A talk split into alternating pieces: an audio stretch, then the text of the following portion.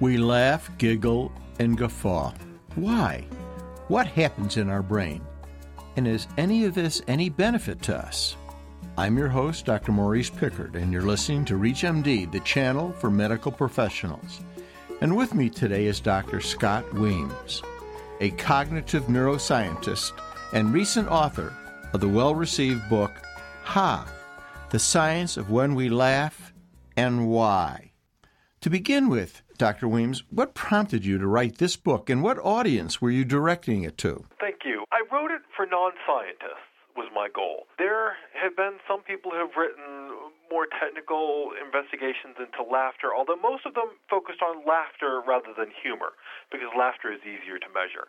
But I'm not only am I a cognitive neuroscientist, I, I just love comedy. I love humor, and so I wanted to merge these two sides uh, of my own life, which I think most people share. It's just a intellectual curiosity about how the brain and the mind operates, along with just a love for humor, which I think so much of us have. You know, I never thought of humor causing conflict in my brain, but early on in your book, you described this as a basic concept. What what does that mean?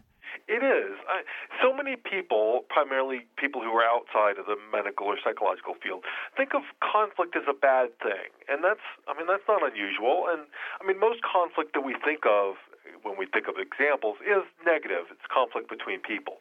But as we know, conflict is really just more of an internal process, too. Anytime we come to some situation with some expectation or paradigm and then we're thrown out of that, that's a conflict ridden situation. And that's a lot of life, particularly if we're just curious beings. And so that's why I think I'm less interested in what makes a joke is what makes humor from a psychological standpoint. I think it really has to do with conflict, which is why we laugh at a lot more than just jokes. Well, you talk about constructing, reckoning, and resolving, playing a role in jokes and understanding jokes. Could you go into greater detail for me and for our audience? Sure.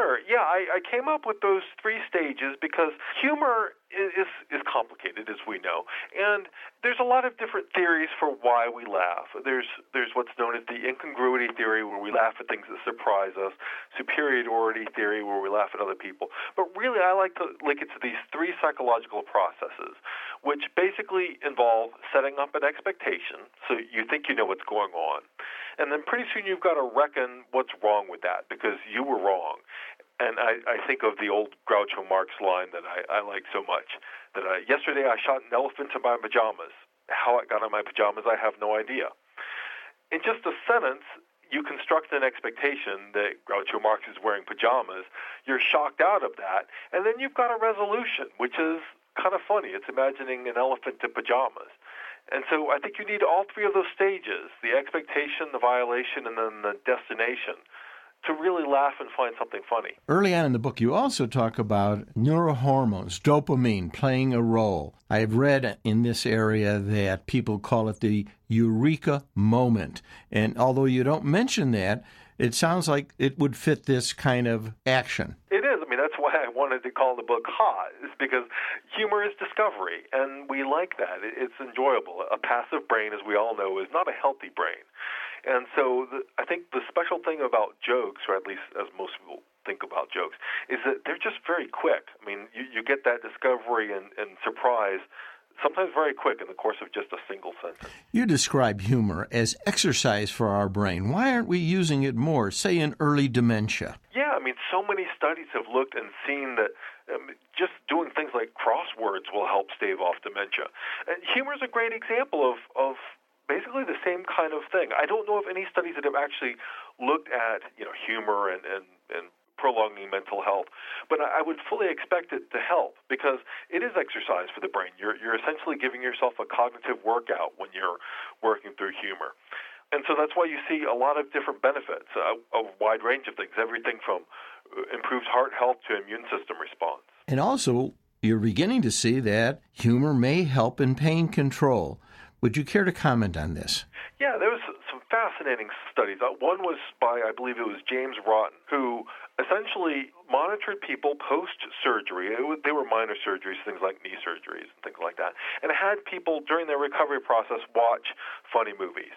And the people that watched funny movies they requested less pain medication, and I believe they were discharged from the hospital quicker too, which is fascinating. And there's been other studies in more controlled environments, like with the it's called the cold pressor test, where you basically put hand in nearly freezing water and then see how long you can keep it there.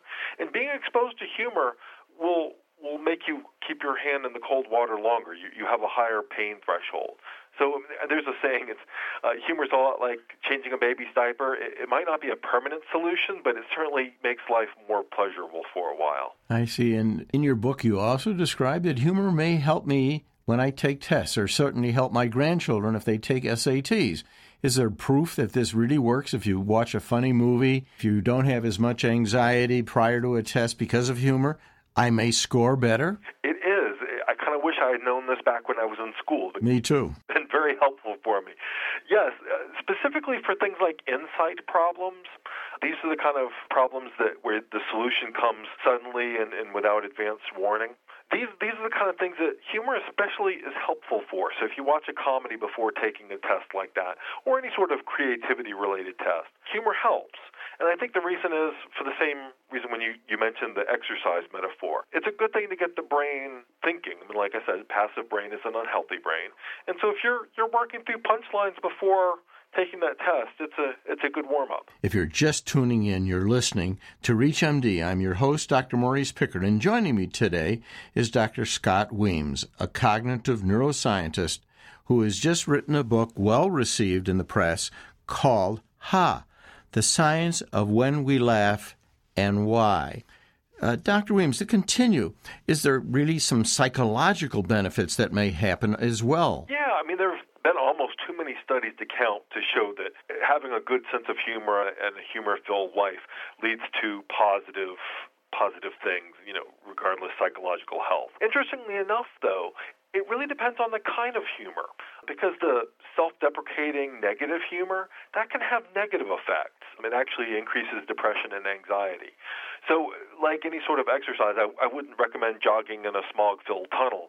Um, humor is great but it should be used responsibly too. Well, is there then physiologic benefits too, such as blood pressure, anxiety, tension, depression, physiologic changes that may take place if we deal with humor? Yeah, there This was a series of studies by Dr. Miller at University of Maryland, and he found that uh, just simply laughing, being exposed to laughter and, and through comedy, improved blood pressure. I think he called it vasoreactivity. I'm not an MD, so I'm sure that I'm sure most listeners know more about this than I do.